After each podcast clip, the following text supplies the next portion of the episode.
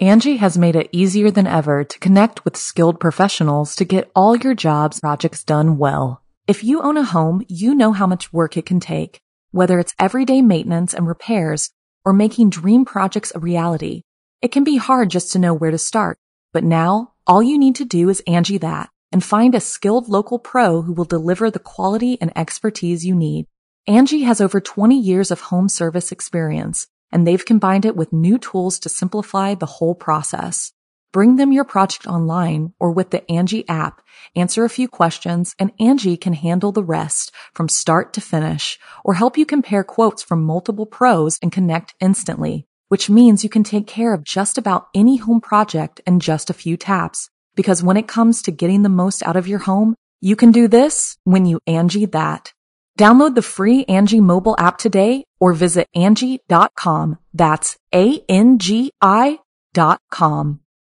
When you need mealtime inspiration, it's worth shopping Kroger, where you'll find over 30,000 mouthwatering choices that excite your inner foodie. And no matter what tasty choice you make, you'll enjoy our everyday low prices, plus extra ways to save, like digital coupons worth over $600 each week. You can also save up to $1 off per gallon at the pump with fuel points. More savings and more inspiring flavors make shopping Kroger worth it every time. Kroger, fresh for everyone. Fuel restrictions apply.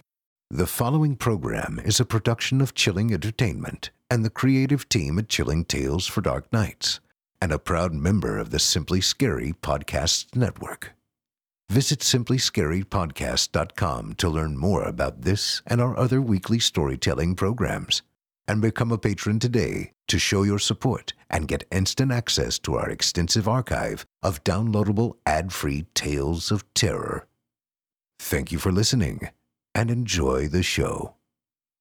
It's time to turn off the lights and turn on the dark. Chilling tales for dark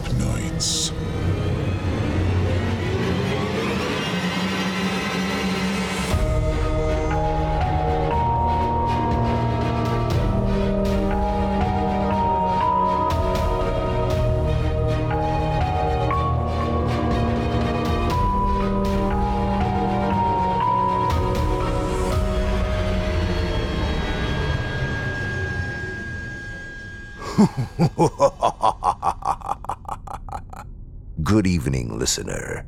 You're listening to Chilling Tales for Dark Nights. On tonight's program, we invite you to leave behind your safe reality and descend with us into the frightening depths of the most terrifying imaginations with audio adaptations of three rounds of frightening fiction about antagonized artists, sinister skies, and post traumatic paranoia.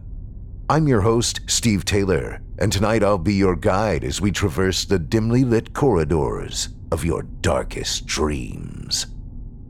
Joining us tonight to help bring our frightening fiction to life are voice talents Danielle Hewitt, Adam Durgeman, and AJ Ferraro.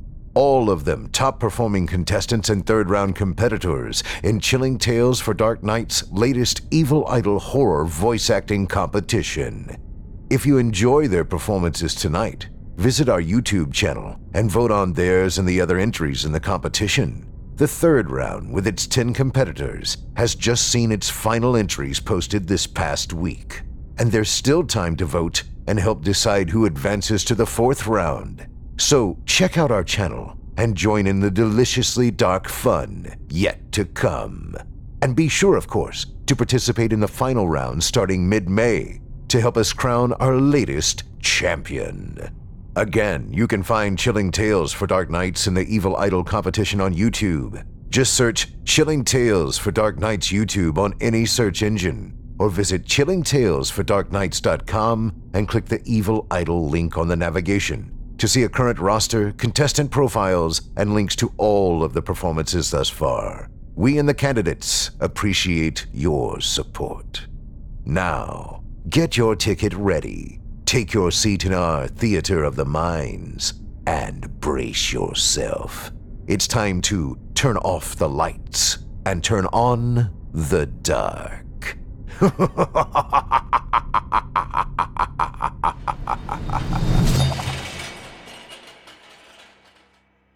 Our first tale tonight is both written by author Ryan Peacock and performed by Evil Idol 2019 contestant number 18, Danielle Hewitt. It's the critically acclaimed story of a talented young artist tormented by her peers that lends credence to the old adage that the pen is mightier than the sword. Without further ado, I present to you Space Girl.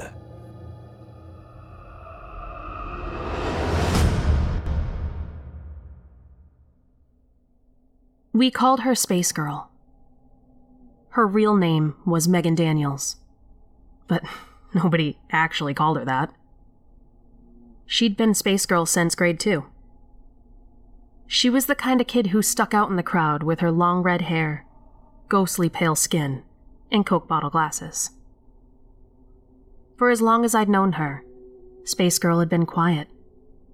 She didn't like to be around us. She didn't play with us when we were kids. She didn't even talk much. Most of the time, she'd find somewhere to sit, far away from everyone else. Then she'd open up her little notebook and scribble inside. Sometimes she wrote poems, sometimes she drew. But she was always off in her own little world. Nowadays, I understand why we targeted her. She was different, and she was alone. That doesn't justify any of it. But kids can be cruel. I remember that it was Sasha Brown who told me that Space Girl was retarded because her mother was on drugs. She probably just made that up, but we all believed it. She'd always been the worst towards Space Girl, and she kept that up until the end. It all started in grade 5 when Sasha took her notebook. It had been raining that day, so we had had indoor recess.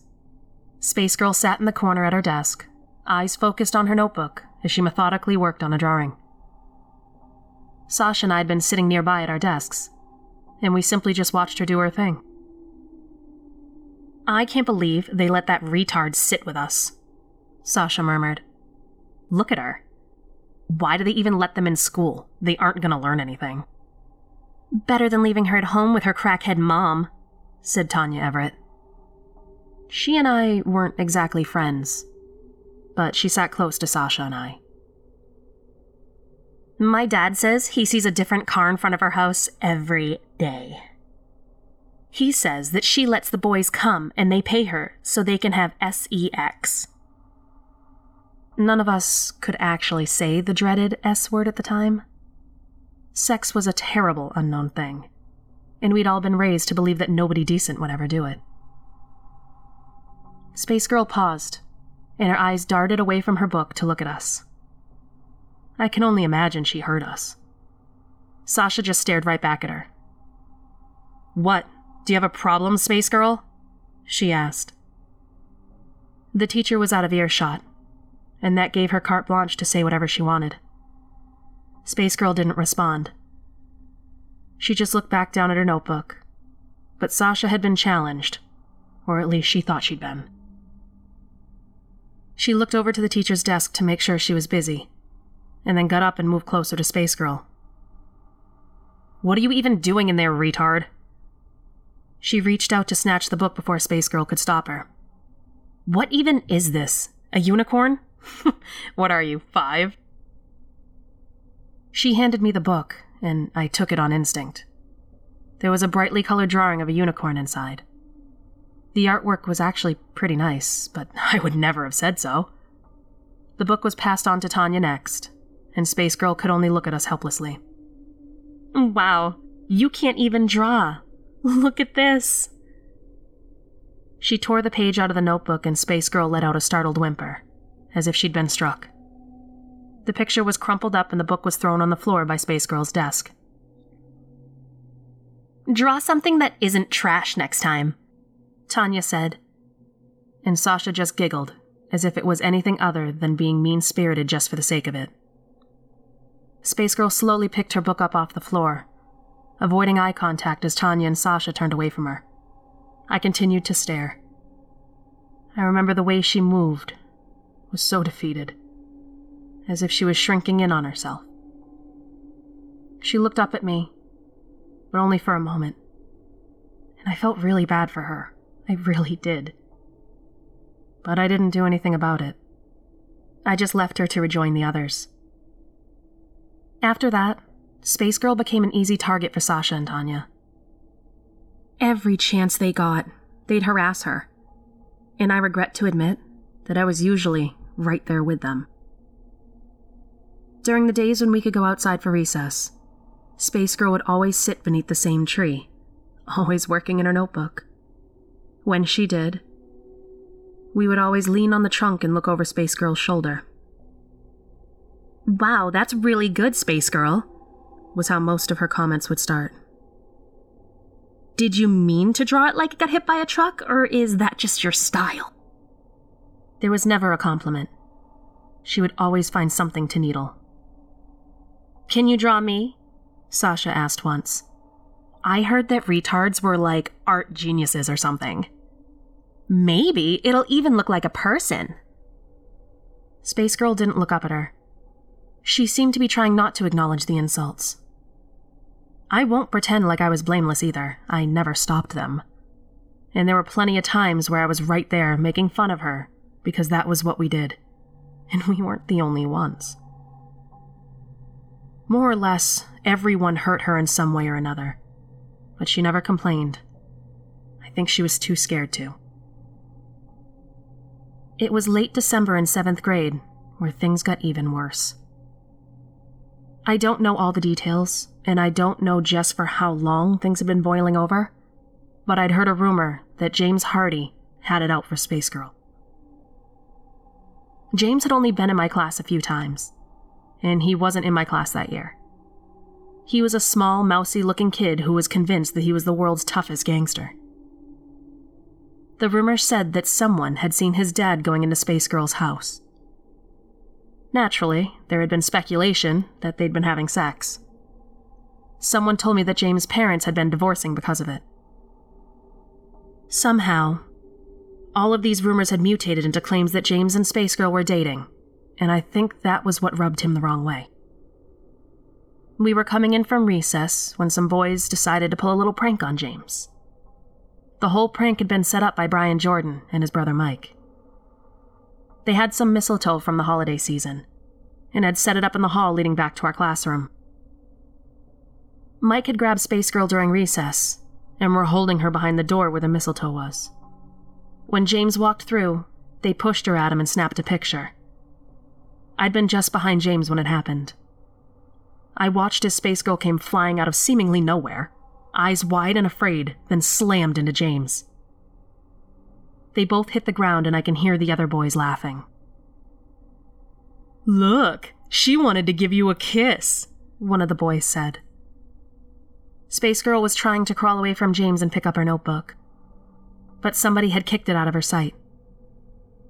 I remember that she looked back toward James, and there were tears in her eyes. She must have been terrified with everything that was going on. She clearly hadn't wanted any part of this, but there she was at the center of it.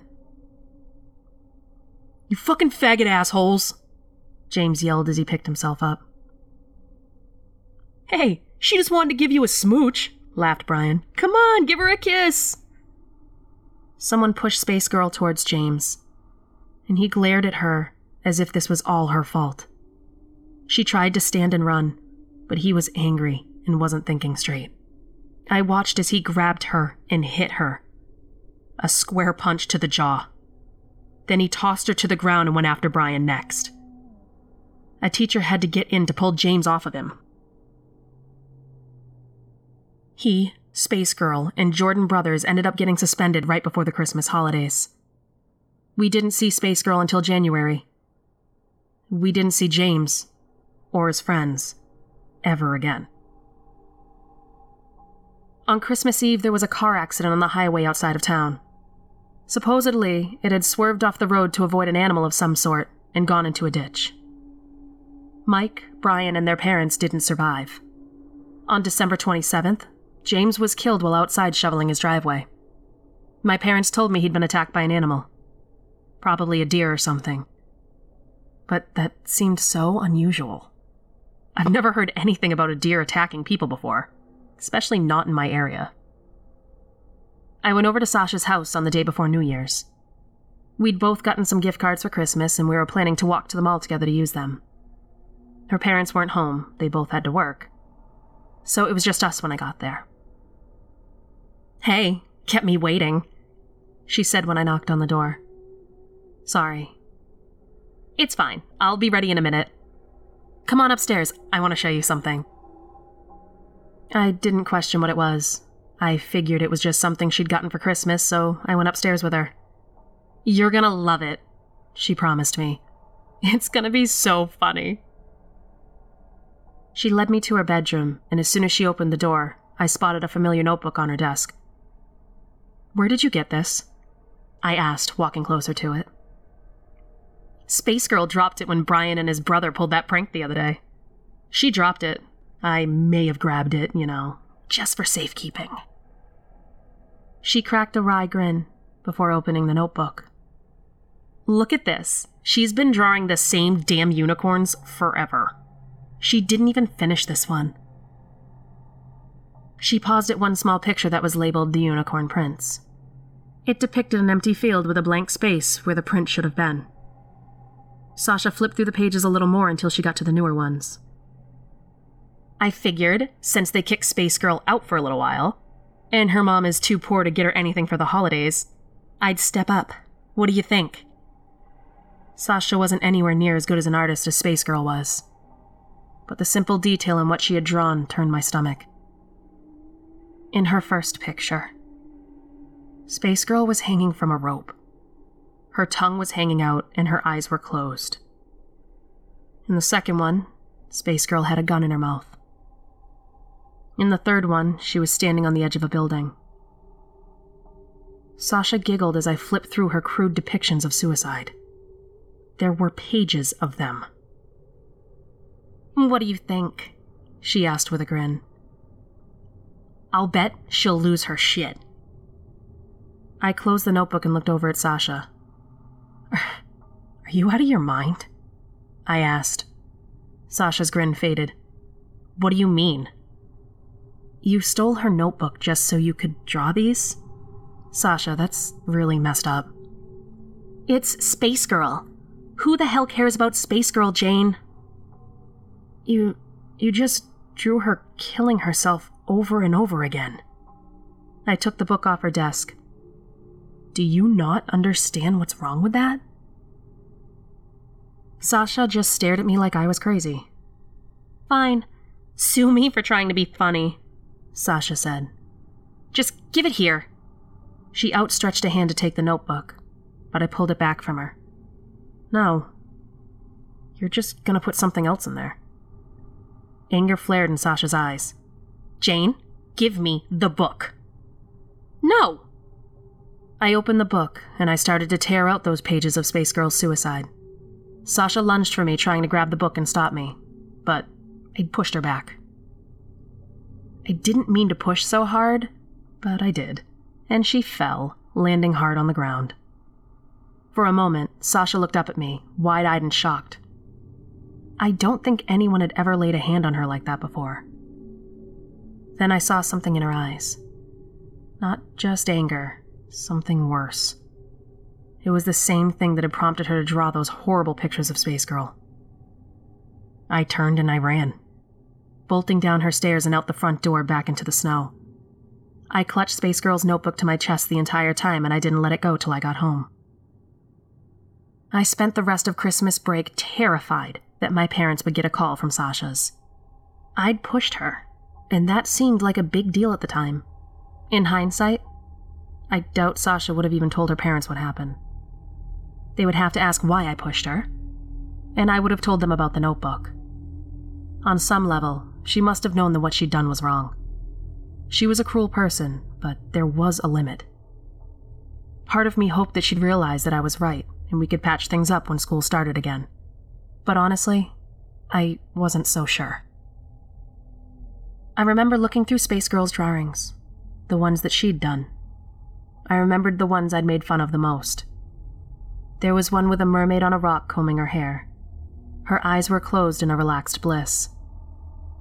I remembered saying how stupid her facial expression had looked, but honestly, I kinda liked it. I flipped through the pages some more, through unicorns, fairies, and castles. But I paused at the page depicting the unicorn prince. Back at Sasha's place, it had been blank. But at my house, it was finished. The unicorn prince stood proudly in his field, looking skywards with his horn proudly displayed. Maybe I'd been thinking of a different picture. I brushed it off and flipped back to where Sasha's pictures were. One by one, I started tearing them out of the notebook and tossing them in the trash. It was a waste of paper, but I refused to give it back to Space Girl with those images still in it. On the first day back to school, I was up early.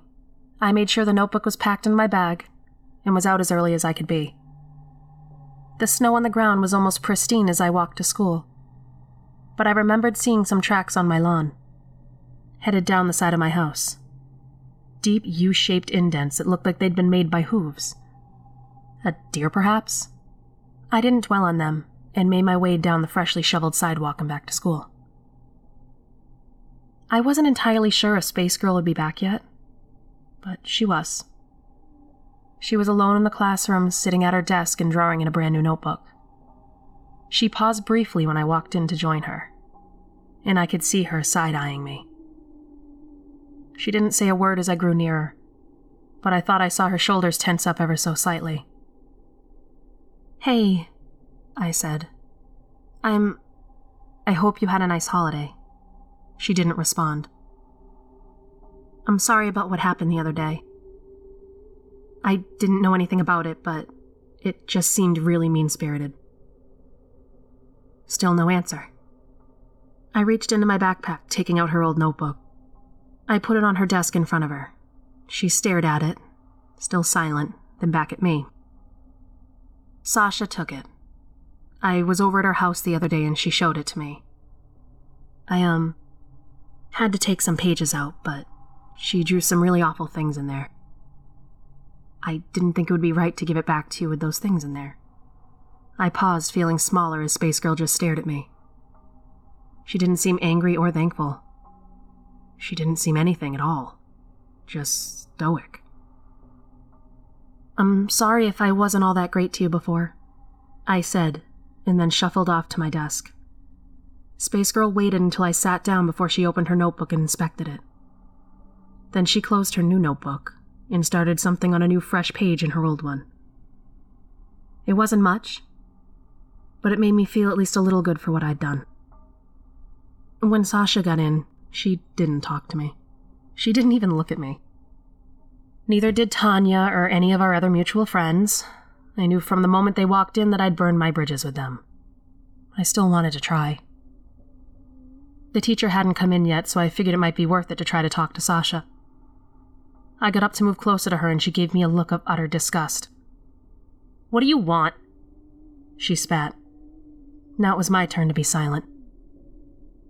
Fuck off and leave us alone, Tanya said. You'd obviously rather hang out with the fucking retard than us. And I really don't want you spreading your retard germs to us. It's a quarantine issue. I stared at both of them, and I could have sworn I knew how Space Girl felt. What was I supposed to say to any of that?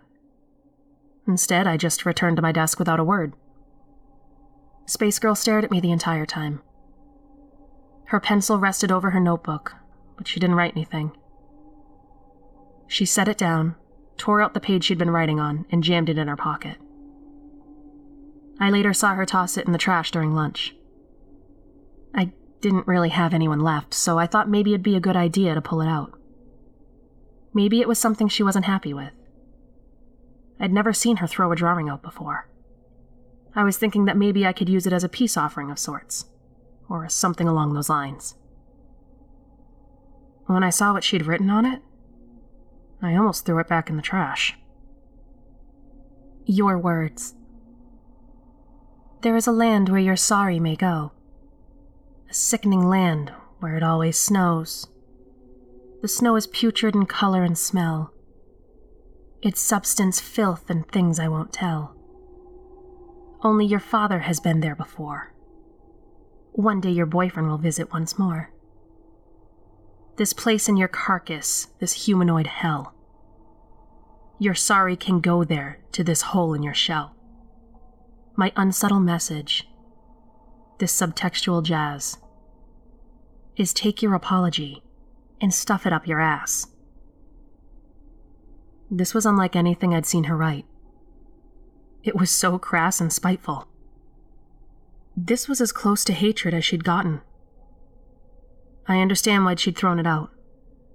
It didn't fit with everything else she'd done. Those things had been beautiful despite what people have said to her. This was angry and ugly. This was something she'd written for me. Put it in my pocket. I wasn't going to give it back to her, but I wanted to keep it. I wanted to remember the way I made her feel. Eighth grade wasn't fun for me. I had very few friends left, and Sasha never forgave me for turning on her. Her version of the story was slowly warped as time went on. First, I'd punched her and stolen the book. Then I'd tried to kiss her, punched her when she refused, then stole the book to try and get her in trouble. Rumors of me being a dyke spread pretty quickly. And hot on their heels came the rumors that I was dating Space Girl. I tried not to let them bother me too much. I knew the truth, and at the end of the day, I'd done the right thing. By the time high school rolled around, I was hoping for a fresh start. There were new faces, and I figured I could make friends with them before Sasha's rumors spread. I had a bit of success in that department. I fell in with a better crowd, at least. Sasha stuck with her same old clique. It grew ever so slightly, but she was determined to live out the movie Mean Girls, and most people didn't pay her any mind. Space Girl barely changed at all. I didn't see her much when high school started. She was in a few of my classes, but I rarely saw her outside of them.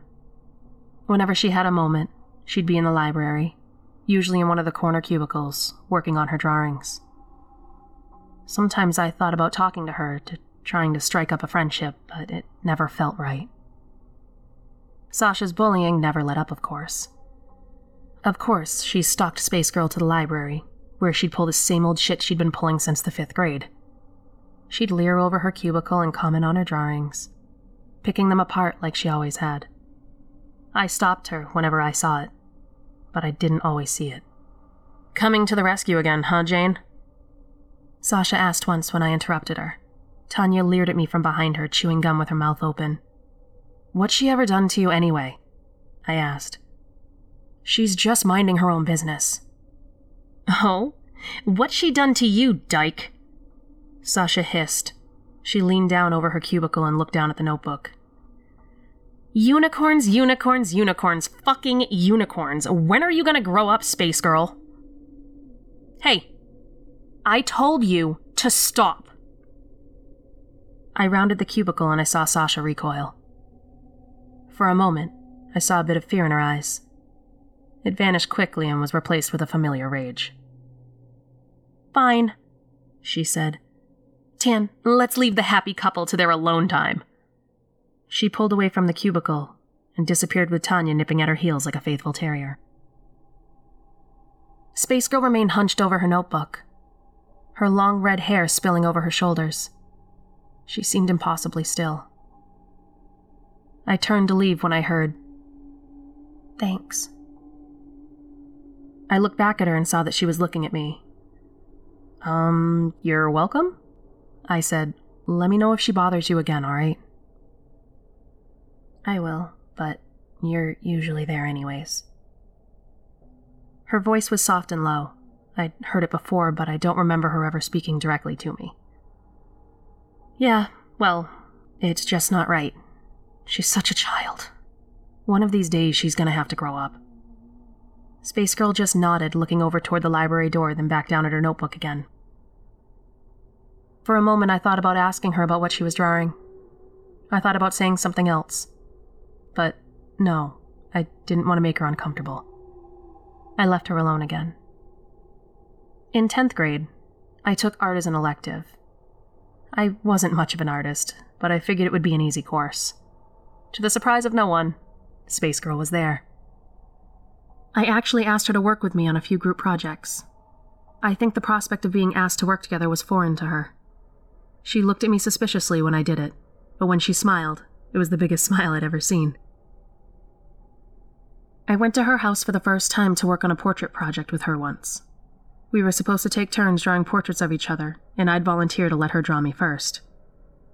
Rumors of her mother had always surrounded Space Girl, so I wasn't entirely sure what to expect when I got there. I certainly wasn't expecting the quiet, neatly kept house that I found. The woman who answered the door looked like an older version of her daughter, sans the Coke bottle glasses. You must be Jane, she said. She wasn't smiling, but she didn't sound upset either. Yes, ma'am.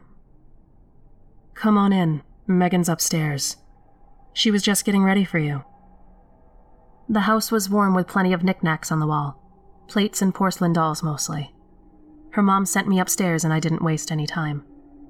On the landing leading up to Space Girl's room, I could see a mural of family photos and paused to look at them. I could recognize Space Girl and her mother in most of them. Space Girl never seemed to be smiling. I only saw her father in a few very early pictures. Space Girl looked like she was a young child in the few pictures I saw with him, though. I didn't dwell long and headed toward what I assumed was her room. The cardboard stars and planets gave it away. Sure enough, she was inside waiting for me. She sat facing the door behind an easel in the center of the room. Her bed was neatly made and tucked away in the corner. She had a clean little desk that she'd clearly been working on and had a chair set out for me to sit on. I hadn't expected something so overwhelmingly formal, and I almost started laughing. But then I noticed her walls. They weren't just covered in drawings, the art pieces on them were full on paintings. They were the same fantasy depiction she usually did, but the colors were so vivid. The clouds looked like fluffy pillows and the castles seemed great and infinite. Holy shit, are these yours? They are, Space Girl said softly. She stood up and took the plate of cookies from me, then moved it to her desk. It.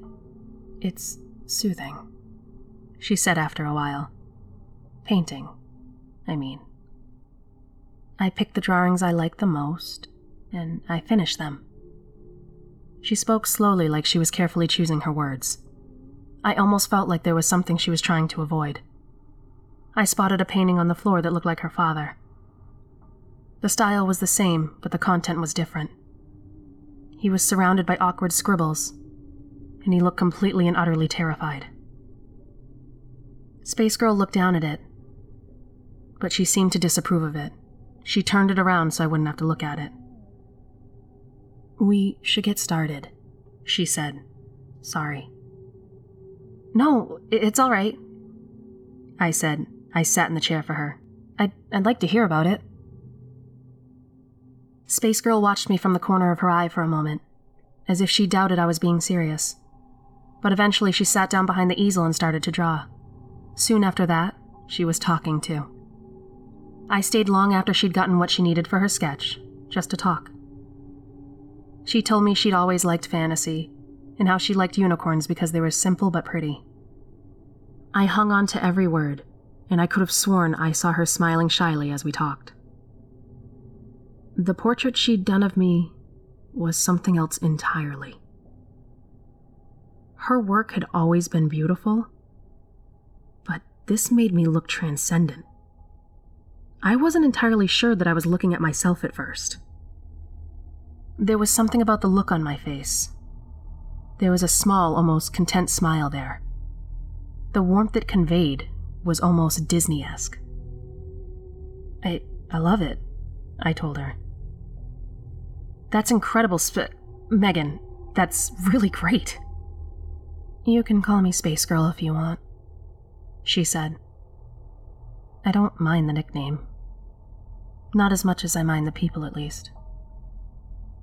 My awe quickly turned to shame, but Space Girl didn't look upset. She just stared at me blankly like she so often did. No, not blankly. Her face might not have conveyed much emotion, but there was definitely some emotion in there. I, um. I wish. I wish I had been nicer to you when we were younger. Is that why you're here right now? No, no, I'm, I'm here for the assignment. I mean, the art assignment, the, the portraits. She continued to stare. Did you pick me because you felt bad for me? No, I, I just thought it would be cool to work with you. Space Girl didn't react for a moment, but then she just nodded. Okay. Her flat tone made it hard to know what she meant by that. She stood up and walked over to the portrait. Mom can drive you home if you need a ride. I opened my mouth to say something else. I wanted to apologize. But I didn't know what I had done to offend her. Had I said something? Um, alright. Thanks. It was the only thing I could think of. See you tomorrow. With that, I left her. I was almost afraid to see Space Girl the next morning. I drifted through my classes that day until I reached art. And when I did, I wasn't expecting what I saw. She had clearly been up late, but what she'd brought in stole my breath away. It was my portrait, but she'd done more with it than I thought possible. She'd painted over the sketch, turning me into something beautiful. Flowers bloomed around my brown hair, and a crown of daisies, lilies, and chrysanthemums adorned my head. The colors were so vivid, and I looked so at peace in it.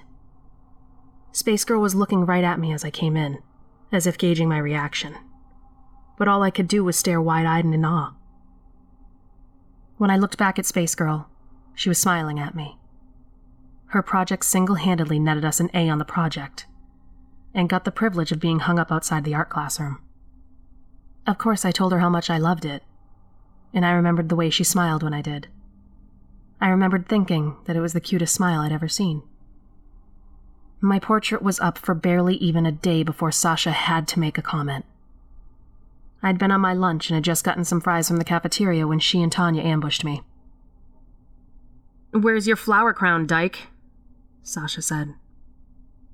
Leave me alone, I said, brushing past them, but Sasha was out for blood. I always knew you were a little dyke, but now you've posted solid proof of it.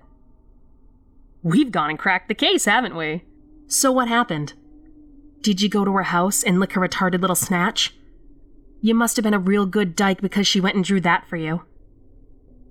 I tried to walk away from her, but Sasha and Tanya just kept following me.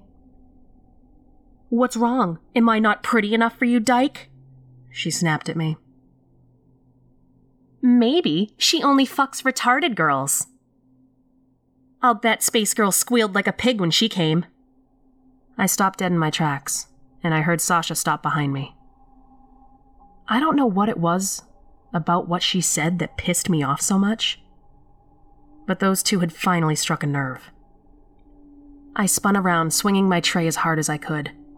Fries were scattered everywhere. But although I was aiming for Tanya, I hit Sasha. She went down hard. I'm not sure if she was even still conscious when she hit the ground. Tanya was on me in an instant. She slammed me back against the wall and kept me pinned. She had size and strength on me, and there wasn't a thing I could do to stop her. Several other students grabbed at us. A teacher finally got involved, and all three of us were escorted to go see the principal. As we left the cafeteria, I saw Space Girl in one of the halls just staring at me. Naturally, I got a three day suspension but Tanya and Sasha were fine.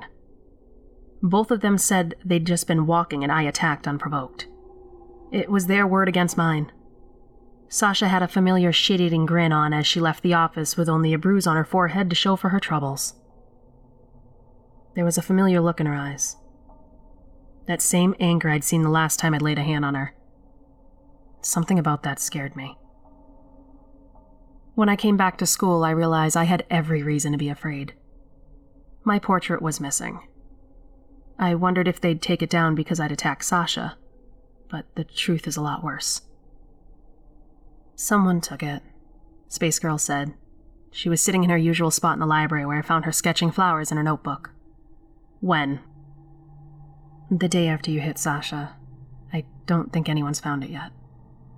She didn't look up at me, just stayed focused on her art.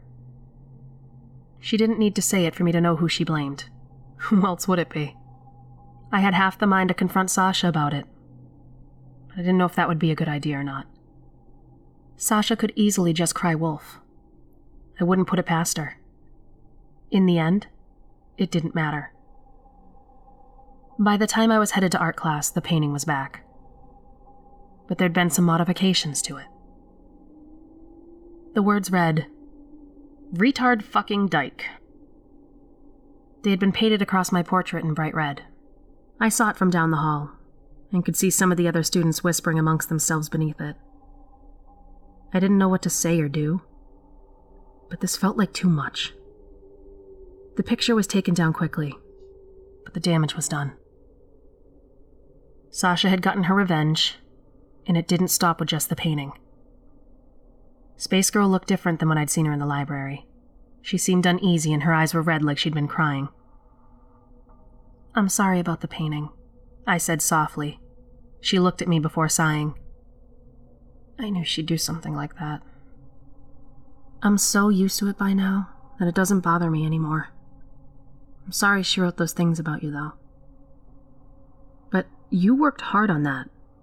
I'd be upset too. She just shook her head. That's not it, she said. She reached into her pocket, pulling out a crumpled up piece of paper she slid over to me. Slowly, I uncrumpled the paper, and my eyes widened as I'd recognized what was on it. It wasn't the same drawing, but it was close enough. It was the depiction of Space Girl hanging herself, and me beside her, a caption reading, Retard Dyke Wedding. There were so many in my locker, Space Girl said. This is what she drew in your notebook. When I returned it to you, this is what I had to take out. Space Girl looked down at the picture again before averting her eyes. She didn't pay much attention during class. Instead of taking notes, she sketched in her notebook. I looked over a few times to see her drawing another unicorn. This one seemed so similar to the one I'd seen before. She must not have been quite happy with it, though. When I looked back at her notebook, the unicorn wasn't there anymore. She must have erased it. But it seemed so clean, like it hadn't been erased at all. Tanya was following me on my walk home that evening. I didn't know what she had in mind, but I didn't want to put up with it. When I was in the middle of a small walking path that cut behind some of the houses on my street, I stopped and looked at Tanya as she kept approaching. What do you want? I asked. It's a surprise, she said. Sasha and I just want you to know how much we love dykes in this town. Oops, I've said too much. I wanted to hit her. Dear God, I wanted to hit her. But we both know she can overpower me. Whatever Tanya had in mind, it wasn't anything good. She drew closer to me, unafraid of anything I'd do. Come on, Dyke. Go home. Let's go check out your surprise. In a sudden horrible moment, I realized that Tanya was threatening me. I also realized that I couldn't outrun her, couldn't fight her off. Didn't really have much of a choice but to do as she asked. Slowly, I turned and walked toward my house, with Tanya at my heels. It wasn't far, and up ahead I could see Sasha sitting on a park bench. From a distance, I recognized the red gas can beside her, and I stopped dead in my tracks. Tanya seized me by the arm and pulled me toward the bench. Sasha just watched with a wide manic grin. Hey, Jane. How's it going? What the fuck is this? Just wanted to chat, Sasha said with a cold chuckle. You think you can get away with pulling the shit you did the other day? no. You've been treating me like garbage for years. And for what? Because a space girl? You know who you're fucking choosing, right? God, I hate that retarded girl. But you know what? I hate you even more. Acting like you're better than me just because you feel bad for her. You're crazy. Sasha just laughed. I'm not the one who clocks someone with a fucking tray just for a little bit of teasing. You're absolutely fucking psycho. On the bench behind her, I saw the portrait that Space Girl had painted of me. Sasha picked it up and tossed it in front of me, then picked up the gas can and dumped it onto the canvas. You want to be a dyke? I don't care. But I'm not letting you and your retarded whore put your shit up. So say goodbye to your little project, slut. Sasha reached into her pocket and took out a book of matches. Her grin widened before suddenly vanishing outright as she looked at something behind us. What the hell? Tanya said, and I craned my neck to see what they were seeing. As for believing it, that was another story entirely. Standing on the path behind us was a unicorn. The way it looked was all wrong. This was nothing like a regular horse. Its body was plain white and almost textureless, save for the many thin blue lines that ran along its body. It looked like it had been cut out from a sheet of lined paper, but that was impossible. It had to be impossible. Neatly done gray lines defined the shape of the horse. In fact, the lines reminded me of the one Space Girl used. The unicorn looked like it had walked out of one of her notebooks. Tanya let me go and stumbled back a few steps, wide eyed as she stared at the advancing unicorn. It let out an angry noise before charging straight for Tanya. She panicked and tried to run. In her desperation to escape, she bolted down the path. But she couldn't outrun the paper unicorn. It lowered its head as it grew nearer to her, and in one swift moment, the horn pierced Tanya's back, impaling her straight through the chest. She screamed as she was hoisted off the ground, and the unicorn circled back to fix Sasha on a murderous glare. Tanya looked down at the massive spike sticking out of her, her eyes clearly wide with horror and her body twitching its last spasm as the life quickly drained from her. The unicorn lowered its head to let her slide off the horn, and she hit the ground in a bundle of limbs. Sasha and I stared in silent horror as the unicorn reared up on its hind legs and brought its hooves down upon Tanya's body. She didn't scream. She didn't fight. She simply lay there as she was trampled again and again. I can only hope she died quickly.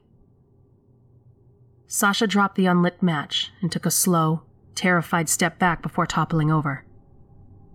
I stumbled back and looked down to see the portrait of me at her feet. But it had changed. The beautifully painted version of me was now leaning out of the canvas, invading the real world and clutching Sasha's leg tightly. Still with that look of contentment on her face, I watched as painted me slowly slipped back into her painting, and she took Sasha's leg with her. Fuck! Fuck! Fuck! Sasha desperately swatted at the painted me, but she couldn't overpower it. She couldn't escape. Her nails tried to dig into the pavement as she was slowly dragged into the canvas. She looked at me in horror, silently begging for me to help, but all I could do was stare at her in silence. Jane! Jane, help! Please! Please! The hands of the painted me reached up, seizing Sasha by the hair and forcing her down into the canvas. It was like watching something pull her underwater. One minute she was there, the next she was gone. I stood silent in the park, staring at the painting and then at the paper unicorn. The unicorn huffed before retreating off into the woods, and then I was alone. Slowly, I approached the painting and I looked down at it. It had changed, and now it depicted Sasha. Her mouth open in a horrified final scream. After some hesitation, I picked up the painting. I could return it to Space Girl in the morning. They chalked Tanya's death up to an animal attack, and nobody ever found Sasha. I never asked Space Girl about what I saw. I don't think even she knew the answer, although she certainly knew much more than I did. High school was 10 years ago, though, and I've chosen not to remember as much as I can. I've got my own life now, and I try not to ask so many questions. Sometimes I see paintings move, but I don't bother with the second glance, and I never ask my wife about them. She doesn't like to talk about it, and I won't ever force her. The painting of Sasha hangs in her studio at home, right beside the painting of her father. Sometimes I look at it, and I wonder if maybe things could have been different, but I don't feel too guilty about it. I wouldn't feel too guilty if I heard another story about a suspicious trampling or animal attack either. But to my knowledge, there's been nothing of the sort. I guess I shouldn't be too surprised. I do my best to make sure that nobody hurts my beautiful space girl.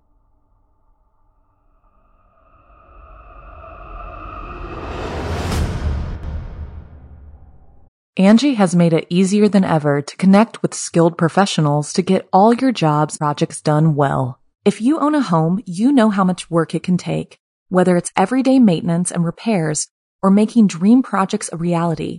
It can be hard just to know where to start, but now all you need to do is Angi that and find a skilled local pro who will deliver the quality and expertise you need. Angi has over 20 years of home service experience and they've combined it with new tools to simplify the whole process. Bring them your project online or with the Angi app, answer a few questions and Angi can handle the rest from start to finish or help you compare quotes from multiple pros and connect instantly which means you can take care of just about any home project in just a few taps. Because when it comes to getting the most out of your home, you can do this when you Angi that. Download the free Angi mobile app today or visit Angi.com. That's A-N-G-I dot com. I hope you enjoyed Space Girl, as written by Ryan Peacock and performed by Evil Idol 2019 contestant number 18, Danielle Hewitt. Up next, we've got a second sinister story for you, written by author Richard Saxon, and it's voiced by Evil Idol 2019 contestant number 9, Adam Durgeman. In it, we'll meet another group of students, this one out to gain some valuable real world experience in the Arctic, on their way to earning their doctorate degrees. Everything is going as well as it can be in the sub zero north. That is, until one of them notices something very, very wrong with their surroundings. Without further ado, I present to you There Were Two Moons in the Sky Last Night.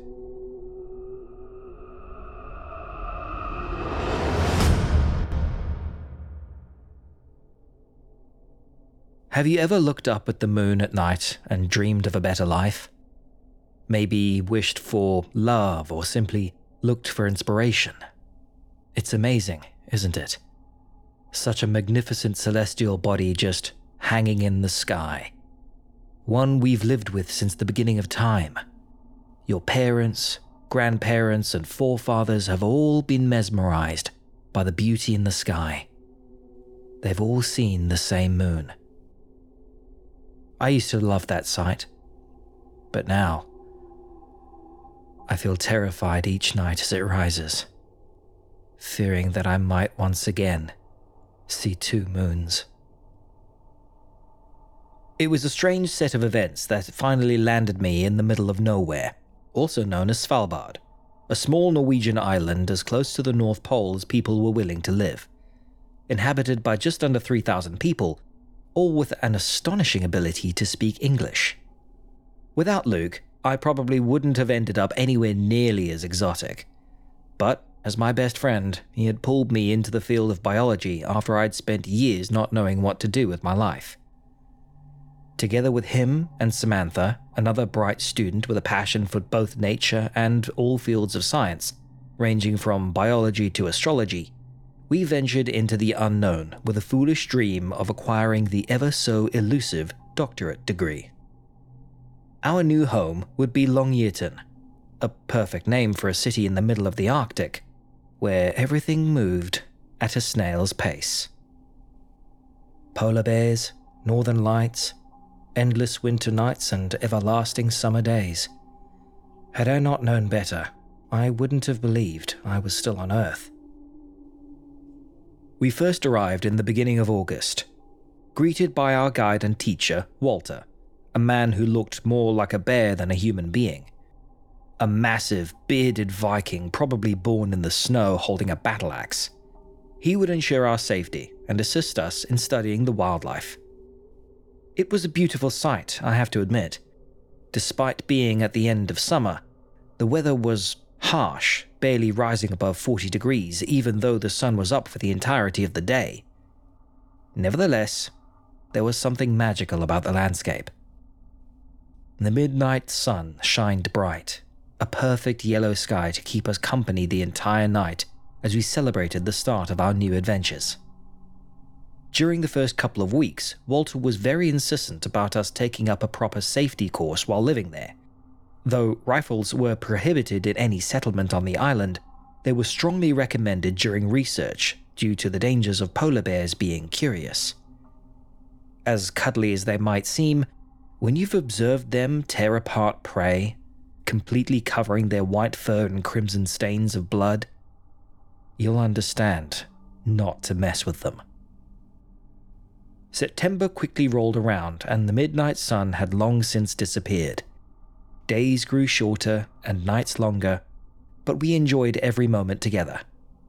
It had become apparent that Luke had a crush on Samantha, and though I would never reveal that secret, it seemed odd to me that she hadn't noticed. Luke had always been quite shy, even though he had an overabundance of attention from the other sex. Being a sportsman and ridiculously attractive and all, but some darkness from his past had kept him from growing a proper confident facade. At the half year mark of our stay, we'd already gathered a substantial amount of data for our research. Without going into too much detail, it included observing the walrus haul out behavior, meaning when they leave the water and what they do on land. Nothing too exciting for most people, I'm sure, but we truly loved our work.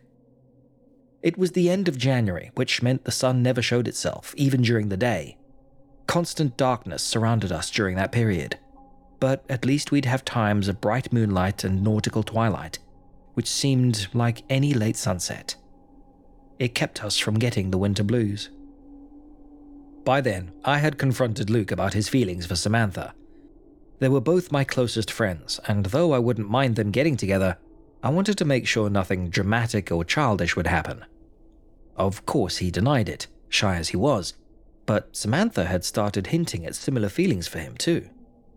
Had just one of them spoken up rather than being stubborn kids, they could have been happy together. But what else could I do other than poke their emotions until one of them burst? During the night, we'd driven one of the cars down to the beach. Though I had always considered a beach as a warm bunch of sand by the seaside, it was equally beautiful. Walter often accompanied us on our little drunken trips, having become more of a friend than a teacher, but he insisted that even though we had driven down there, we would walk back to our houses rather than drunk driving. He said this even though the population was so sparse that hitting anyone was almost impossible. Back at the house, we played cards and drank some home brewed Norwegian vodka. Illegal, disgusting, but cheap, and it got the job done. Walter was probably the biggest man I'd ever laid eyes upon, but he honestly had the bladder of a small child. There's something about sub zero temperatures that really makes you need to take a piss every 30 minutes, but since the bathroom was occupied, he ventured outside to relieve himself. Moments later, we heard him gasp. hey, come and have a look at this, Walter called from outside. Not wanting to leave the warm comfort of my chair, I took a large sip of my drink and yelled back at him. It's cold as hell, and I'm not coming outside to look at your dick. The others chuckled, more from the alcohol than my stupid statement. No, seriously, there's something wrong with the sky, Walter said. All right, coming, I said as I pushed myself up from the chair, my legs barely wanting to move after an entire day of exploration. The four of us went outside to find Walter frozen in his place, just staring up at the sky. I glanced up and immediately shared his confusion. There were two moons. We all gasped synchronously as we tried to make sense of the bizarre phenomenon in the night sky. What the hell? Luke asked. It's gotta be an optical illusion, right? For a second, I let myself believe that was the explanation. But the second moon, though equal in size and shape, had a completely different surface. It was plainer, with less craters and whiter than our own. No way. They're far too far away from each other. They don't even look alike, I said. So, what's your explanation then? Luke asked. Samantha, who had been an astronomy aficionado since she was old enough to pronounce rocket, had remained oddly silent since we got outside. The second moon is identical to our own, she simply stated. What? It's clearly not, Luke asked, confused. No, it is really. It's just that we're looking at it from the back. It's like our moon has been rotated almost 180 degrees. Just look at the edge. I tried to see what she meant, and sure enough, the edge of the second moon had landmarks I would recognize as our own. What, so the moon split in half or something? I asked. Don't be ridiculous, Walter interjected. That's weird, but it's kind of cool, isn't it? Luke said. Cool? Or terrifying? Fuck if I know, Samantha replied. We decided that we could probably get a better view from halfway up Platow Mountain, next to Longyearbyen. So we rushed, Walter bringing his camera, any kind of proof that we hadn't all just collectively gotten poisoned from the alcohol and were hallucinating. As we climbed up, we started hearing a strange noise in the distance. Just vaguely, at first, like an electrical humming from a generator. This will do, won't it? I asked as we were about one third up the mountain. I wasn't in the best shape of my life, and climbing up a 1300 foot mountain wouldn't be my choice for a good time. We looked back at the sky. Sure enough, the two moons lingered in the sky, both full and ever so bright. The four of us just stared in silence for what felt like an eternity, the humming turning to a buzz as we waited. Do you guys hear that? Walter finally said. The buzzing sound got louder and started to localize itself to the village. We glanced down at our neighborhood and we realized all the houses had moved around, jumbled up and unrecognizable. Colors were changed, streets turned directly into buildings, and shops had simply vanished. We rushed back down the mountain but stopped before entering the village. New houses had appeared, extending the settlement to twice its normal size. Even Walter, who had lived there most of his life, couldn't find his way anymore. My house is supposed to be right here, he said, pointing to an empty piece of land a couple of hundred feet down the hill. A light appeared where Walter was pointing, undefinable at first, but it quickly took shape as Walter's home. It looked like static from an old television, but it was clearly a house. As it took shape, we could hear a faint screaming coming from inside. Shit, shit, shit, shit. My wife is in there, Walter said as he started running towards the house. We took chase after him. The closer we got to the obscured version of his home, the more uneasy I felt about entering it. A pit formed in my stomach, and following my instincts, I attempted to stop Walter. Being twice my size, he simply pushed me away and kept running. Walter! Wait! I screamed at him just as he passed the barrier from us to the entrance of the house. He only got halfway in before the house vanished before our eyes, taking just that part of Walter with it. He had been split down the middle, and the little part that remained of him simply fell to the ground in a pile of blood and viscera. Oh my god! Oh no! No, no! Samantha cried as she stared at Walter's mangled corpse. His face and chest had been stripped away alongside his arm. Everything that had made it past the barrier simply cut away. We couldn't even process what had just happened before we were all blinded by a flash of light. A completely new village appeared in front of us, the old one mostly stripped away from reality. Just within reach of the new village, we could hear the panicked yells from the people within. Screams of fear and agony vibrated through the air. We realized that the new village had appeared inside parts of our own, houses merging in ways not possible, people stuck inside walls or cut in half by vanishing buildings. We saw one man cut in two at the waist, crawling for help, his entrails pouring out as he desperately tried to keep moving, not even realizing half his body had been taken away from him. People came running away from the village, some missing legs, one woman seemingly fused with a different version of herself, joint at the head like a pair of conjoined twins. As the people neared us, we could see the true devastation of what had just happened inside the village. Houses disappeared and reappeared in new locations. Anyone unlucky enough to be in the same place was shred to pieces. One older woman was looking back at the village as she ran away and ended up colliding with me head on. I quickly bent down to help her up and she rambled on about something, only I couldn't understand what language she was speaking. It wasn't English, Norwegian, or Russian. In fact, it didn't resemble anything I'd ever heard before. Some man was waving furiously as he passed, and even though we couldn't understand the language, we got the point. We've got to get out of here, I said. But, but, but, Walter, we, we can't just leave him here. He's dead, Samantha. Come on. Luke and I grabbed her and pulled her with us. We were all in shock with just enough basic survival instincts to flee. We ran away as fast as our legs could carry us, but I couldn't resist the urge to look back upon the nightmare we were trying to escape. One moment the village was there, and in the next, a completely new configuration of houses and streets.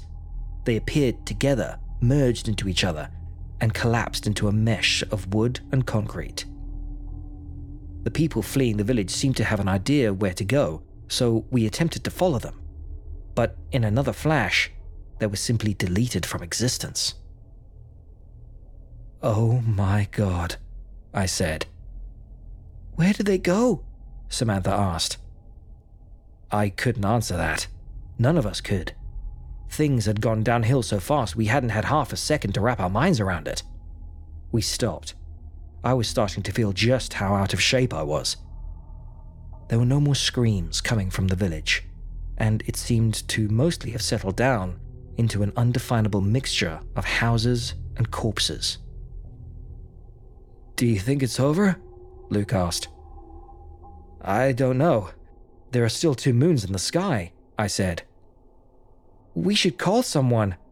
I left my phone back at the house. Me too. Despite the chaos, everything felt pretty calm after the people had vanished. We had reached higher ground, giving us a decent view over the area. The village was still morphing at its own volition, but I couldn't see any signs of life. I guess whoever failed to escape must have been dead by then. What are we going to do? Samantha asked. The car we parked at the beach, Luke said. So what? We're on an island. Where are we going to drive? The walkie talkie will be there, and it'll be enough to keep us warm if it doesn't disappear like everything else. So basically, we just avoid the inevitable?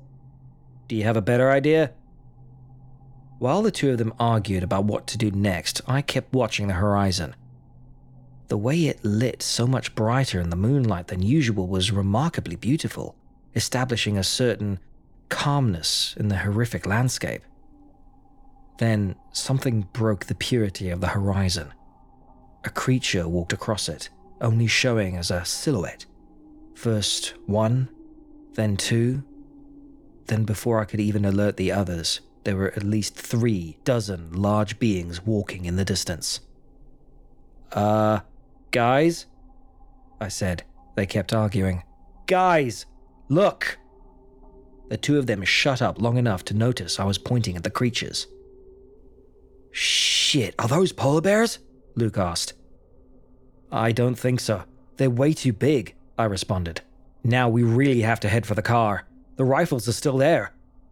Without any better idea, we started heading for the beach. Midnight had come and gone, and the temperature dropped even further below zero. Considering the weather, the clothes we had were far from sufficient.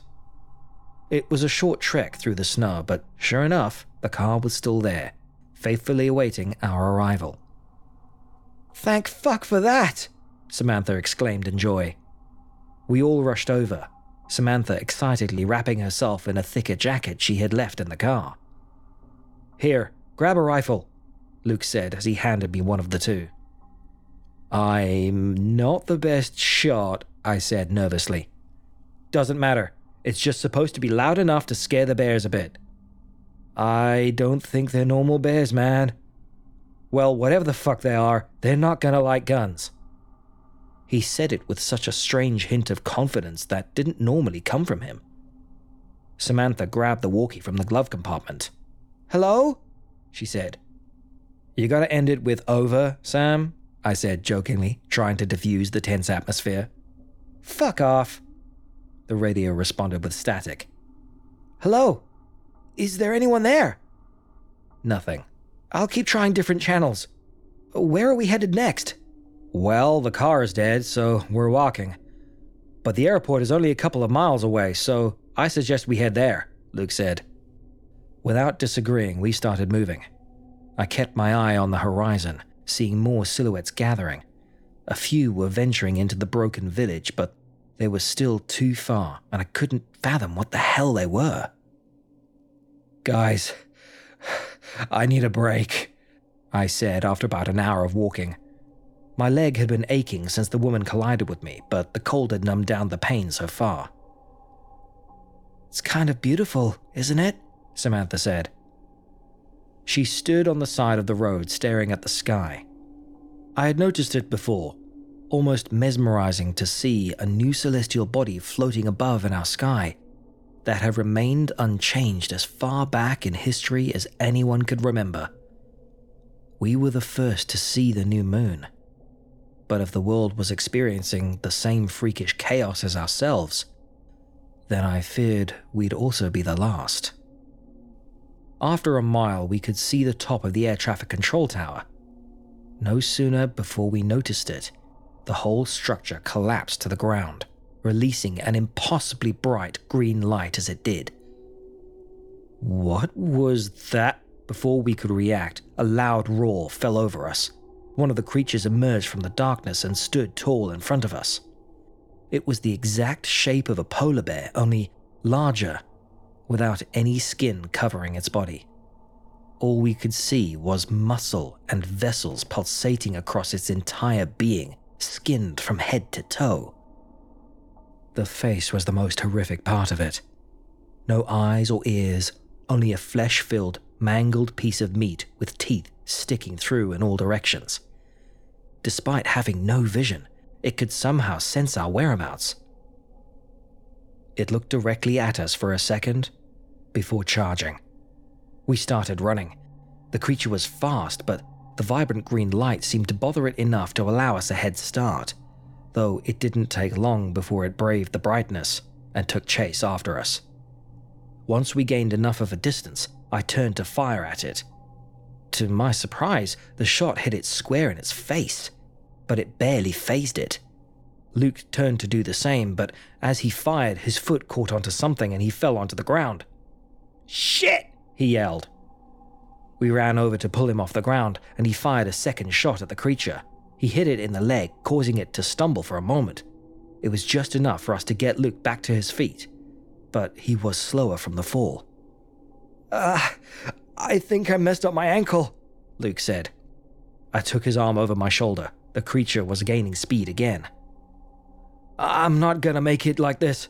Just go, he said.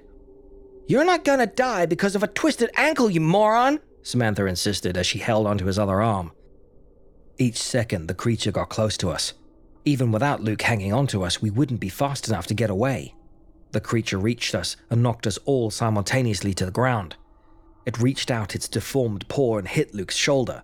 He let out a horrified scream as the claws tore through his skin. Blood immediately started dripping from the wound.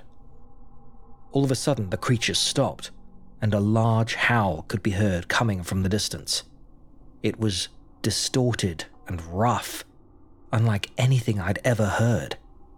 I could only describe it as vaguely organic, as if some massive animal was screaming out in intense agony. Without hesitating, the creature started running in the direction of the howl, once again leaving us alone in the darkness.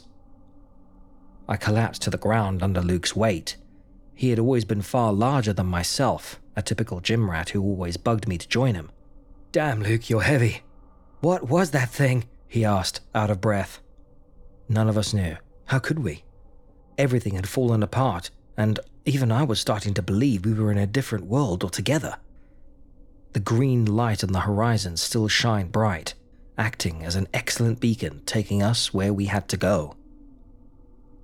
Luke was quick to get back on his feet, and he tried to act like nothing was wrong, but we could both tell he was in a great deal of pain. After a long struggle, we finally reached what remained of the airport. It wasn't an impressive sight, only one runway and a couple of planes next to a few of the centralized buildings. It was desolate. Not another living soul seemed to have made it there. Unlike the village, the airport still looked familiar, though the tower had fallen to pieces, replaced by the blinding green light that had guided us in, a strange beacon of hope in the destruction. It simply hung in the air expectantly, waiting for something to happen. Luke collapsed to the ground as we set foot inside the main building. I don't feel right, was all he could say. It's all right, Luke. We're gonna be safe here. We dragged him over to one of the office buildings that was connected to the hangar. Luke was sweating bullets. Samantha put a hand up to his forehead and checked his temperature. Luke, you're burning up. Yeah, I think something's wrong, he responded with slurred words. I'm going to check the buildings for any supplies. I'll be right back, I said.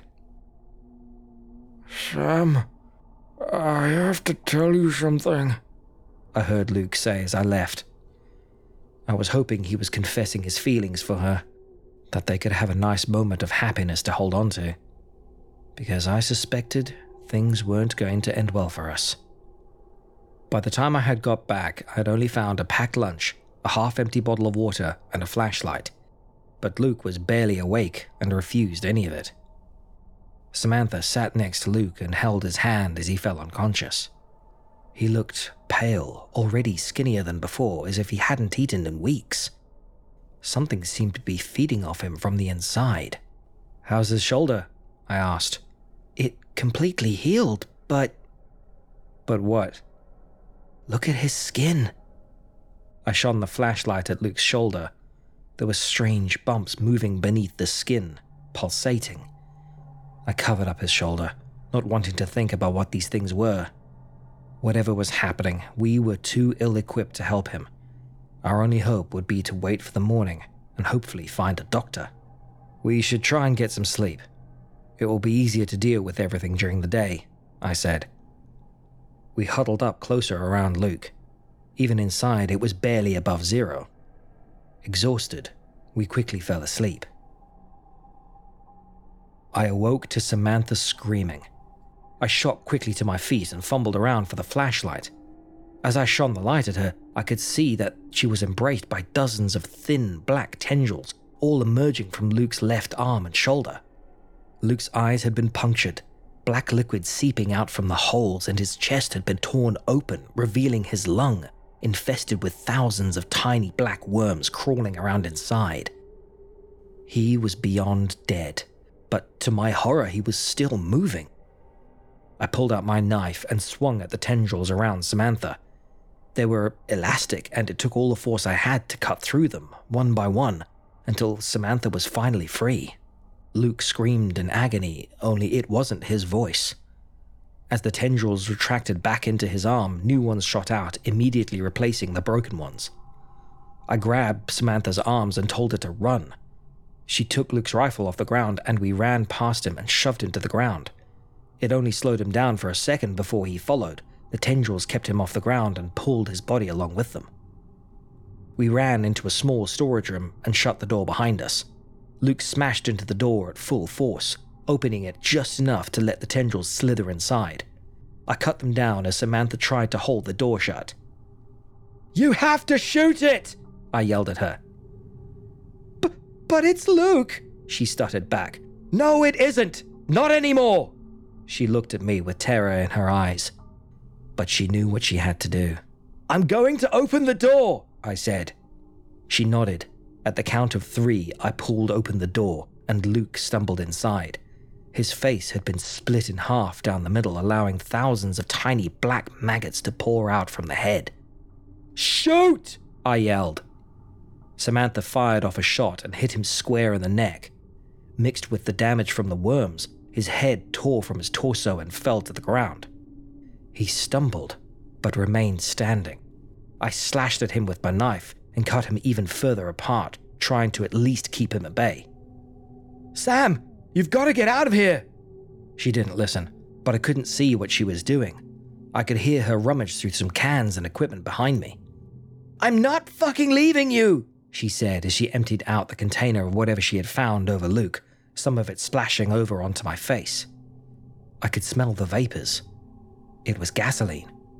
The creature slipped on a mix of its own worms and gas and had fallen to the ground. I took the opportunity to get away. I dug a lighter out of my pocket and carefully lit it, hoping the drops of gasoline on myself wouldn't ignite. I threw the lighter at Luke and he immediately engulfed in flames. The worms screeched as they burned to pieces, thousands of tiny burning monstrosities crawling around, lighting up everything around them. The fire spread so quickly, faster than I thought it would be possible, and before we could even get out of the way, we were surrounded on all sides. The only exit had already started to burn, and I knew then we were going to die, with no hope of escape. We embraced each other during our final moments and just prayed it would be over quickly, that the smoke would suffocate us before the fire could reach us. Coughing from the smoke, I dared to take a peek at the flames. The whole hangar was starting to collapse, and within a minute of starting the flame, the roof fell on top of us. Just before passing out, I saw the bright green light looming over us, and at its center, I could see the image of a different world one not destroyed and inhabited by horrific creatures. Then everything turned dark. A voice called out to me, bringing me back from the depths of unconsciousness. The voice was unfamiliar, speaking in Norwegian. I couldn't understand half of it, but I knew he was asking if I was okay. I opened my eyes and was hit by the dim light of day. Even during the Arctic night, the mornings were still bright enough to tell the difference. Where's Samantha? was all I could say. Oh, you're English. You mean the girl you were with? Yeah, she's fine. What happened to you two? The man bombarded me with questions, but I remained silent, still too weak to think properly. The man pointed to a stretcher carrying Samantha. They had put on an oxygen mask, but she seemed mostly awake with only minor bruises and some smoke inhalation. The airport had been fully restored, not even a hint of destruction from the previous night, and no sign of a second moon remained. We had to spend the next week at their local clinic, trying our best to answer their questions about how we got hurt, and how we managed to get inside the hangar in the middle of the night, and how we had both suffered pretty severe damage from smoke inhalation, despite having no reported fire on the island. Of course, when we recounted the events we had suffered through, they brushed it off to confusion after a head trauma, or that we had just gotten our hands on some nasty drugs. Everything seemed fine in the city. Nothing had seemingly changed, and life went on. We asked if they had found Luke's body, if they had found anyone we knew at all. But there was no record of Luke, nor Walter even setting foot on Svalbard in the last month. I called home and though my family was happy to hear from me, they couldn't remember if I ever had a friend named Luke. The only proof I had that I hadn't gone insane was that Samantha's memory of everything matched mine. As night approached, Samantha sat by the window staring into the darkening sky. Even with eternal darkness, the moon still sets and rises. We both counted the seconds in terrified anticipation. Only one moon ever emerged from the horizon, and I let out a sigh of relief as I saw it. Samantha did not share my enthusiasm. I asked her what was wrong, and she only pointed at it without speaking a word.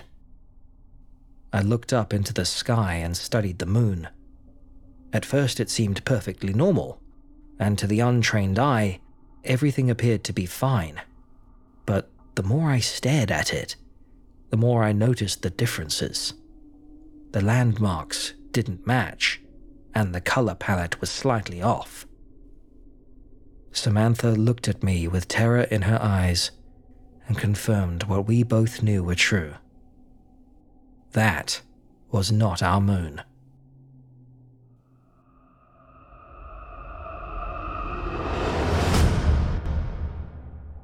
I hope you enjoyed There Were Two Moons in the Sky Last Night, as written by Richard Saxon and performed by Evil Idol 2019 contestant number 9, Adam Durgeman. Up next, we've got one final round of fearsome fiction for you, written by author Laura Lee and performed by Evil Idol 2019 contestant number 8, AJ Ferraro. In it, a woman's life is turned upside down when her spouse returns from overseas. His doctors tell her that he may never be the same. But what if it's not his, but her behavior that we ought to worry about? Without further ado, I present to you My Husband Came Back from the War.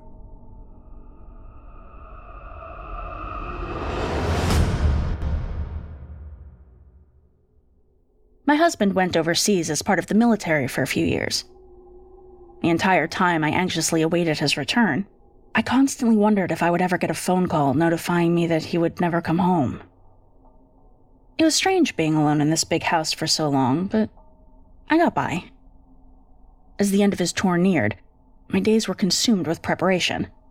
Everything had to be in perfect order for him. It had to be just right. In an unexpected twist of fate, I did get a call, a week before he was scheduled to return. My husband wasn't dead, but he was very badly hurt. I didn't want the gruesome details, but he lost his legs and suffered a bad head injury. They told me to expect changes in his memory and behavior when he came back. They explained that recovery was a long road, that he'd need lots of support from me, and a lot of other stuff I'm sure they've told to countless spouses waiting back at home. Even knowing all this, nothing could prepare me for what was coming. By the time I was finally going to be able to see him, I'd practically picked my fingers raw from anxiety. He had to be medically stable enough to ship back, so I wasn't expecting the worst. But I clearly wasn't expecting the best either. I was scheduled to meet him at a doctor's appointment so they could go over all the details with me. I've never been fond of hospitals, or doctors, or anything like that so this certainly wasn't how I wanted to see my husband for the first time. My anxiety was debilitating, but I knew he needed me. So I swallowed my apprehensions and urged myself through the doors. I signed in, and the doctor met me in the office soon after. He gave me essentially the same basic rundown I'd heard before. I would notice deviations in my husband's personality. He'd probably forget some things he had made a lot of progress, but there was still a long ways to go in terms of both physical and mental recovery. I tried to pay attention, but I was so nervous to see him that his words all seemed to blur together. The doctor stopped abruptly to knock on one of the doors stretched along the hallway. Mr. Hart, I have your wife here. I'm sure you're very excited to see her. He flashed me a big smile before opening the door and ushering me into the room. He looked just like I remembered just like all the big glossy pictures that lined the hallways of the house, with the exception of his lower half. He sat in a wheelchair now, and both legs had been amputated above the knee. The wounds are pretty healed up now. The bandages are just to keep the swelling down in preparation for future prosthetic fitting, the doctor reassured me. My husband looked up at me, disoriented and confused. His expression rapidly morphed into a look of rage. That's not my fucking wife, he said, glaring up at me. My heart seized in my chest. Honey, I started to say. The doctor cut me off. Ryan, this is your wife. She provided ID at the front desk. Just look at her. You know this is your wife. You just showed me a picture of you two 20 minutes ago. He turned to me, a sorry expression on his face. I heard he had trouble telling the nurses apart in rehab, and he still gets confused sometimes. This is actually pretty normal. It'll get better as you talk to him. Remind him of all the memories you shared before all of this happened. My husband still looked skeptical, but I could tell he was at least somewhat aware of how his brain injury had affected him. He knew he wasn't all there anymore. The doctor educated me on how I could care for my husband and make sure he was safe around the house. It was a lot to remember, but I took careful notes. Finally, I was allowed to take him home. I sheepishly gripped the handles of his wheelchair and pushed him out of the office. I helped him transfer into the passenger side of my car before getting into the driver's side. I missed you, I finally cautioned after several heavy minutes of silence. Yeah, I missed you too, he replied, looking at me with a glimmer of recognition. I eased up a bit in my seat, hardly realizing I'd been tensing my entire body. I hit the brakes a bit too hard as we approached a red light. We both lurched forward in our seats, straining against the seatbelts. Sorry, babe, I offered meekly. Brakes are a little touchy. You've had this car for years, he shot back, turning to look out the window. I know, just haven't been driving much lately. I returned with a sigh. I knew it was going to be difficult to get him to trust me. It's only gotten worse in the weeks since he's been back. The doctor has been no help. Every time I call, he writes my husband's erratic behavior off as a normal reaction to traumatic brain injury and probable PTSD. There are moments when he responds to logic, admitting that I must be his wife because I look exactly like he remembers. We flip through photo albums together each day and laugh over our shared memories. I fill in the gaps when he's forgotten something. We hold hands, and sometimes he even initiates a kiss. If I happen to forget the smallest detail he remembers, or thinks he remembers really, a switch flips, and I know the chance for reasoning with him is gone. He can't seem to accept that it's normal for me to forget things too. Even more frustrating is this constant nitpicking over the small ways I've changed over the years. After spending so much time alone in this house, naturally I've picked up a few new hobbies. My husband can't come to terms with this fact expressing disbelief in my sudden love of gardening the most. You fucking hate the dirt, he snaps at me. You hate the way it feels under your nails. I still do, I reply, trying to keep my composure. Be patient, the doctor always says. That's why I wear gloves, honey. I like the feeling of growing something out of nothing. I get to plant my favorite flowers instead of buying them for the vases like I used to. Sometimes things are good, but most of the time they aren't. It truly is one step forward and two steps back. Sometimes it feels like 20. The doctor says he's likely projecting. He feels so out of control of his own life that he needs to control mine. Be patient, he always says as we end a phone call, and I scream internally each time. My husband wakes up screaming almost every night. Sometimes he lets me comfort him, Sometimes he won't. I know this is hard for him. He will often say something like, I don't fucking get it. Logically, I know you are my wife. You have her eyes, her smile, her everything. You know everything about her, everything about us. God, what the hell is wrong with me? I know he's broken, but I can fix him. He is fundamentally different now, but I can build a life with this new man once he lets me in. Today is actually going pretty well. We laughed over coffee this morning, and he kissed me on my way out to buy some more bulbs for the empty patch in my garden. I've spent most of the day running errands since I'm not able to get out much lately. I even stopped at the local winery to pick up my husband's favorite red. It will go perfectly with his favorite meal, which I'm planning to cook tonight. I try to guard my feelings these days, but I actually feel good today. That's why my heart sinks when my husband greets me from the kitchen. That god awful phrase again. You're not my fucking wife. Tears are streaming down his face, and he's holding an old family photo of me in one hand. He's not just angry, he's devastated. I move towards him, ready to embrace him and give him the speech that is actually starting to convince him that yes, I am his fucking wife. Babe, please. You know who I am. No, babe, I don't. You aren't my fucking wife! He shouts, completely out of touch and beyond reason. It's at this point that I notice he's also holding his gun, low in his lap, pointed at me. Ryan, listen. I firm my tone, approaching him slowly. You don't know what you're saying. You get confused. You know this. His expression softens, and so does mine. He looks down for a moment. When he returns his gaze to meet mine, his features have contorted into the most deranged and savage look I've ever seen. He aims and shoots. I brace myself, eyes closing instinctively, and hear the bullet speed past me. It burrows deep into the wall. His poor spatial perception, another effect of the head injury, has saved my life. Terrified for my life, my primal survival instincts take over. In his confusion, I rush him with a knife resting on the counter. I plunge it deep into his chest over and over again. Anger and frustration and disappointment bubble up and magnify my fear response. I already hear the sirens wailing in the distance by the time I'm done. In this neighborhood, police arrive immediately when neighbors report shots fired. The police find me hysterical on the kitchen floor. I know my husband is dead, but the EMTs work on him anyway. After the EMTs clear me, the police take me in for questioning. Luckily, it's a pretty open and shut case of self defense.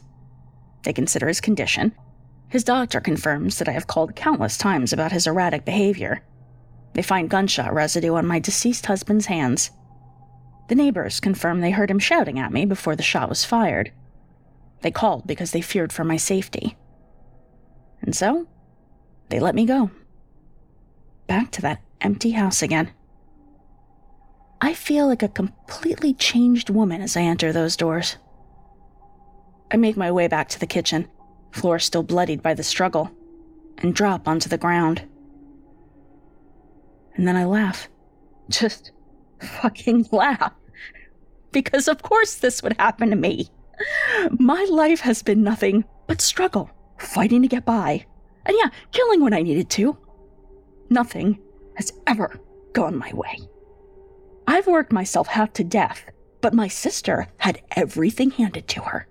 None of that ever came my way, of course. She was too much of a stingy bitch to ever think about me. So when she finally reached out to me after all these years, and I found she'd married rich, was sitting pretty in this mansion while I slaved every day away just to afford the measly rent on my barely legal apartment. I just lost it. I mean, why shouldn't I take something for myself? Just this once. I mean, nobody, not even my sister, ever showed me any mercy. It was my turn. Her husband didn't even know about me. I was an embarrassment to her, her failure of a twin sister.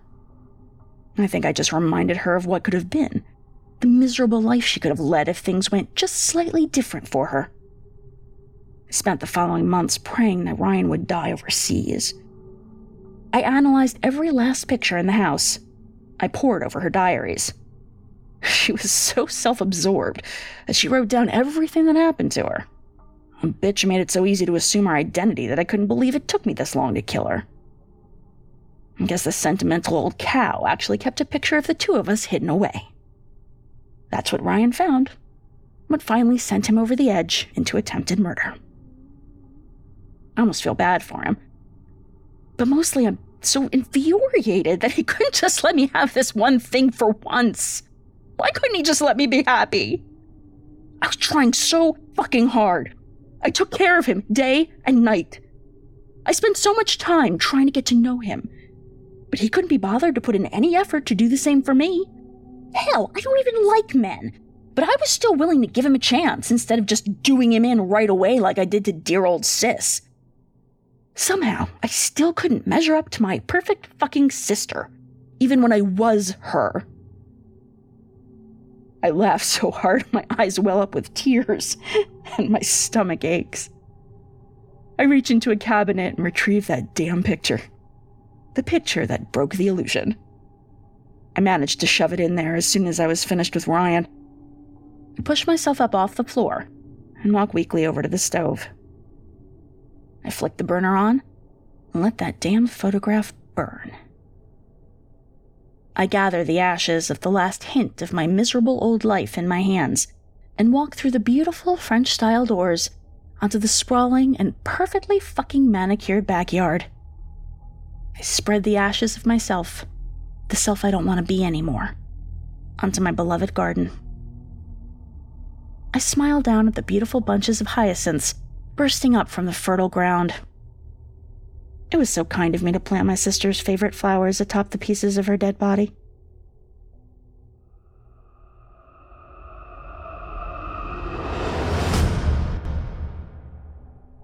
I hope you enjoyed My Husband Came Back from the War, as written and performed by Evil Idol 2019 contestant number 8, AJ Ferraro. Thank you for listening and for joining us tonight for this episode of Chilling Tales for Dark Nights. Don't forget, all of tonight's performances were featured in the third round of our ongoing Evil Idol 2019 horror voice acting competition, hosted on our official Chilling Tales for Dark Nights YouTube channel now. If you enjoyed the performances tonight, visit our YouTube channel and check out the other fantastic entries in the competition. And don't forget to participate by voting in the fourth round, starting mid May. Again, you can find Chilling Tales for Dark Nights in the Evil Idol competition on YouTube. Just search Chilling Tales for Dark Nights YouTube on any search engine.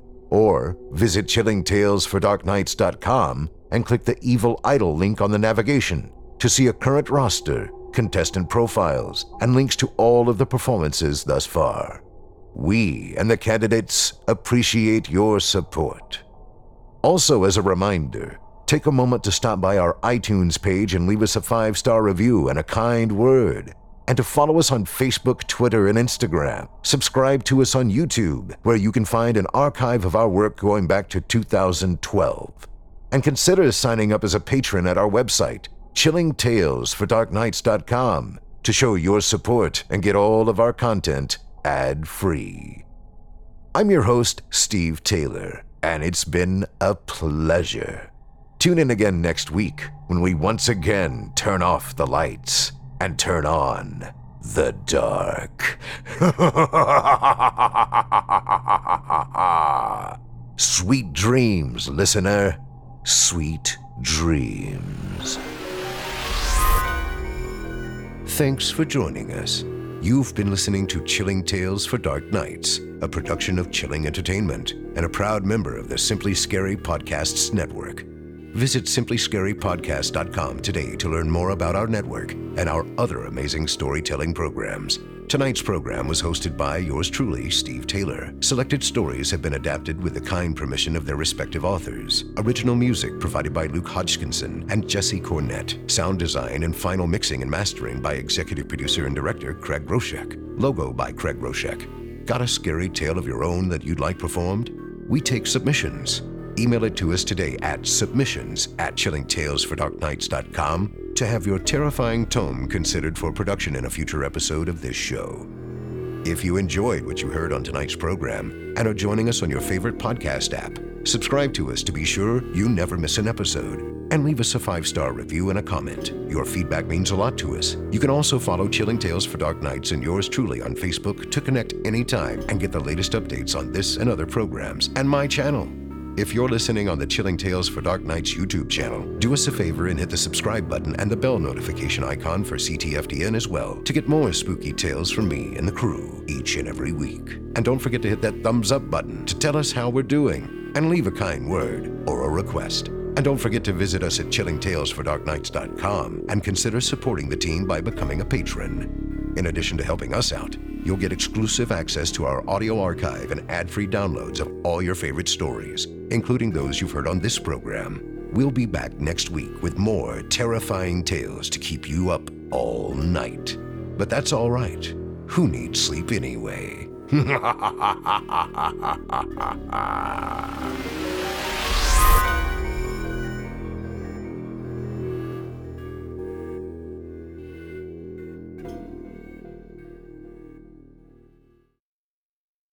Angi has made it easier than ever to connect with skilled professionals to get all your jobs projects done well. If you own a home, you know how much work it can take, Whether it's everyday maintenance and repairs or making dream projects a reality, it can be hard just to know where to start. But now, all you need to do is Angi that and find a skilled local pro who will deliver the quality and expertise you need. Angi has over 20 years of home service experience, and they've combined it with new tools to simplify the whole process. Bring them your project online or with the Angi app, answer a few questions, and Angi can handle the rest from start to finish or help you compare quotes from multiple pros and connect instantly, which means you can take care of just about any home project in just a few taps. Because when it comes to getting the most out of your home, you can do this when you Angi that. Download the free Angi mobile app today or visit Angi.com. That's A-N-G-I dot com. You can live out your MasterChef dreams when you find a professional on Angi to tackle your dream kitchen remodel. Connect with skilled professionals to get all your home projects done well. Inside to outside, repairs to renovations. Get started on the Angi app or visit Angi.com today. You can do this when you Angi that.